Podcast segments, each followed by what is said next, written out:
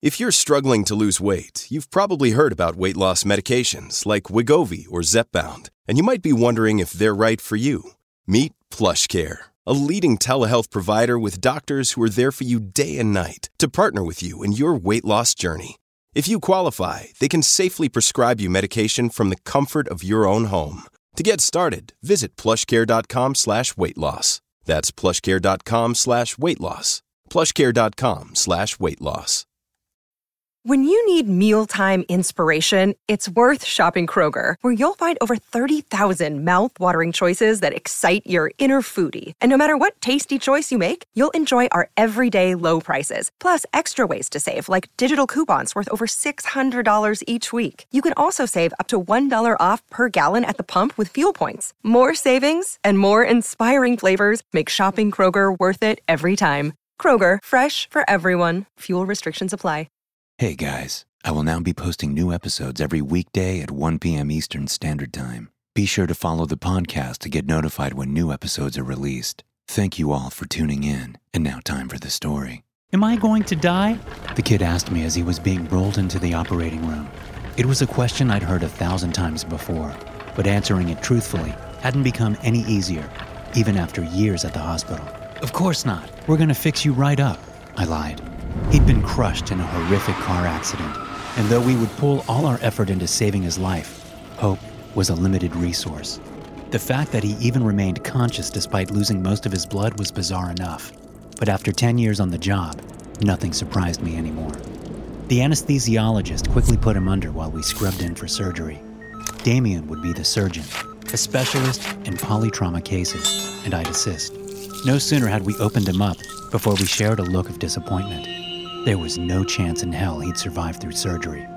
Despite our lack of faith, we tried our best, but after only half an hour on the table, his heart gave out. How was he still alive when he arrived? Damien asked. He announced the time of death and left us to clean up the mess.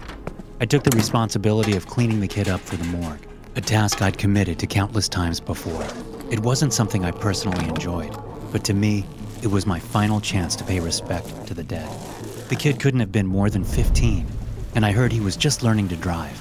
Unexperienced and attempting his first drive on a slippery road, he managed to steer off into a ditch. His father died on impact.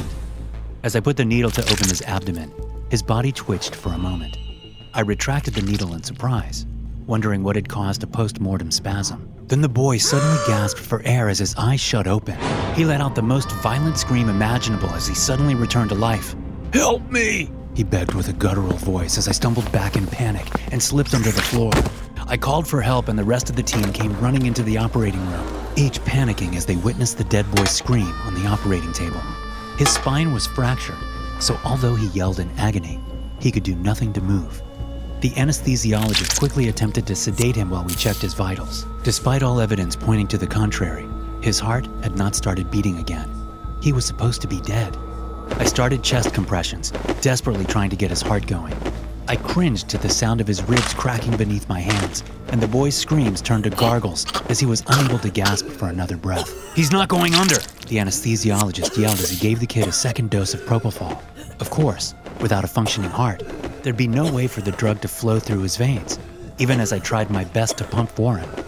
After an hour of compressions, the chief of surgery had intervened and ordered us to stop.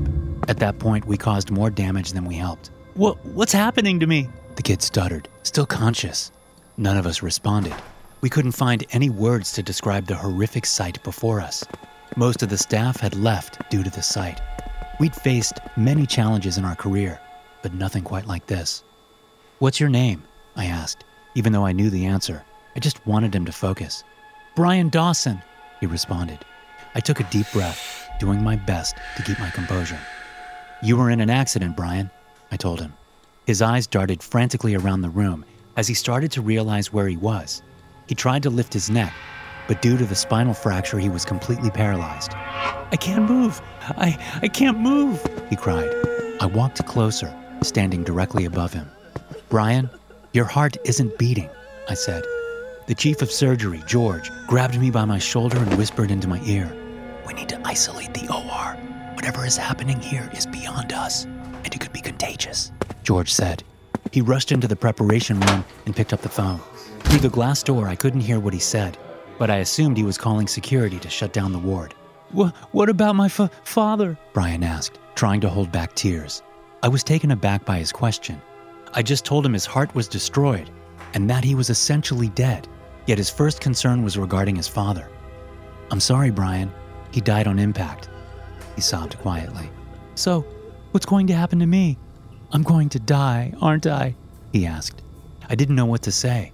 I'd never been in any similar situation, so I just gave the only answer I thought that might be of some comfort. You're not alone. I'm staying here until the end.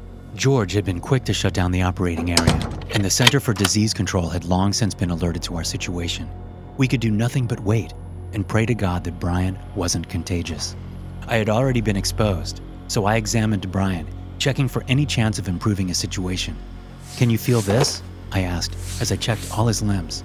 Not a thing, he responded. But it hurts so much on the inside. Where exactly does it hurt? I asked. Everywhere. Please do something he begged.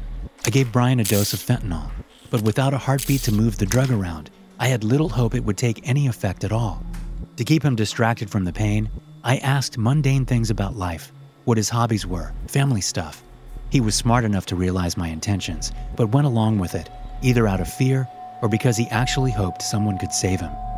Hours passed while we waited for someone to tell us what to do. Half the surgical staff had been put into quarantine, terrified that they might be infected. Finally, the CDC arrived on scene, fully geared in hazmat suits. They allowed us to roll Brian into his own space. A pre operation room had been evacuated, so he could stay somewhat comfortable. The rest of us would be put into the surgical office while the situation was being assessed. I decided to stay with Brian. No one should have to suffer alone, especially with the CDC agents probing around with all sorts of needles, enthusiastically taking samples. The only reason they allowed me to stay was because I kept him relatively calm. We talked through the night. After the procedures were finished, I couldn't sleep, and I doubt Brian was physically capable of it. My eyes feel a bit weird, he said. Do they hurt? No. The edges are just kind of blurry. It's weird. I left to talk to George, who was still working around the clock, calling around, making sure the other patients were redirected elsewhere. What if we put the kid on a heart lung machine? I asked. George put the phone down for a moment and sighed. Then what? He has no functioning liver. His aorta is cut into pieces and his intestines shredded. Even if we got him a new heart, he'd never survive, George responded. Just keep him company while you can. I knew he was right. But some of my professional knowledge was put aside due to the insane nature of the situation. Doctor! Brian shouted. I rushed to his side. I, I can't see, he stuttered. I pulled out a flashlight and examined his eyes. Both pupils were unresponsive, and his eyes had started to almost deflate, which was one of the stages of decomposition. Brian had started to rot. Please, I'm so scared. Brian was a brave kid, but he started to lose his composure just like everyone else in the ward. I kept talking to him, but the inevitable truth was that if he kept decomposing, he'd soon lose all his senses, all the while being conscious to experience it. As horrible as it might sound, I begged that it might finally allow him to pass on. We kept talking. I asked him if there was anyone he wanted to call, but as I already knew from his file, Brian's mother had died during childbirth, and his father had been in the same accident as himself. As we talked, Brian's voice kept getting louder, as if he was struggling to hear. Are you hearing me all right? I asked. What did you say? Brian basically yelled. His hearing had deteriorated within minutes, going from impaired to deafness before I could even begin to help. With him being blind and deaf, we no longer had a way of communicating. No matter my attempts, I couldn't comfort the dying kid, and the CDC quickly decided that my presence had become unnecessary. Brian kept screaming in terror and agony after I left. For each passing second, his own body started digesting itself, and nothing we could do would take away the pain. By the morning, his screams had silenced. I barged into the room, much to the dismay of the agents. Brian was hooked up to hundreds of cables, monitoring his heart, brain, muscles, and vital values. Of course, his heart showed no activity, and the decay had progressed to shut down all his muscles. He had quieted down not because the pain was gone, but because he wasn't able to scream anymore. The only part of his body still working was his brain. What the hell happened? I asked. Get him out of here, one of the men demanded. The other man complied. but went outside with me to explain the situation. You don't have to worry about it being contagious. We'll lift the quarantine in a moment, he said. He looked weirdly somber as he spoke those words. What about Brian? What will happen to him? He's still conscious, but he has no respiratory function anymore, so we have no means of communicating. Brian was still alive, left to suffer in loneliness. How long does he have to suffer? I asked. We'll know more when we move him to our specialized facility. The senior CDC agent demanded that his colleagues kept quiet before they could tell me anything else. They left with Brian, covered him in an airtight capsule so no one would see the horrors that had just occurred within our surgical ward. As soon as the quarantine was lifted, I headed home to write up my letter of resignation.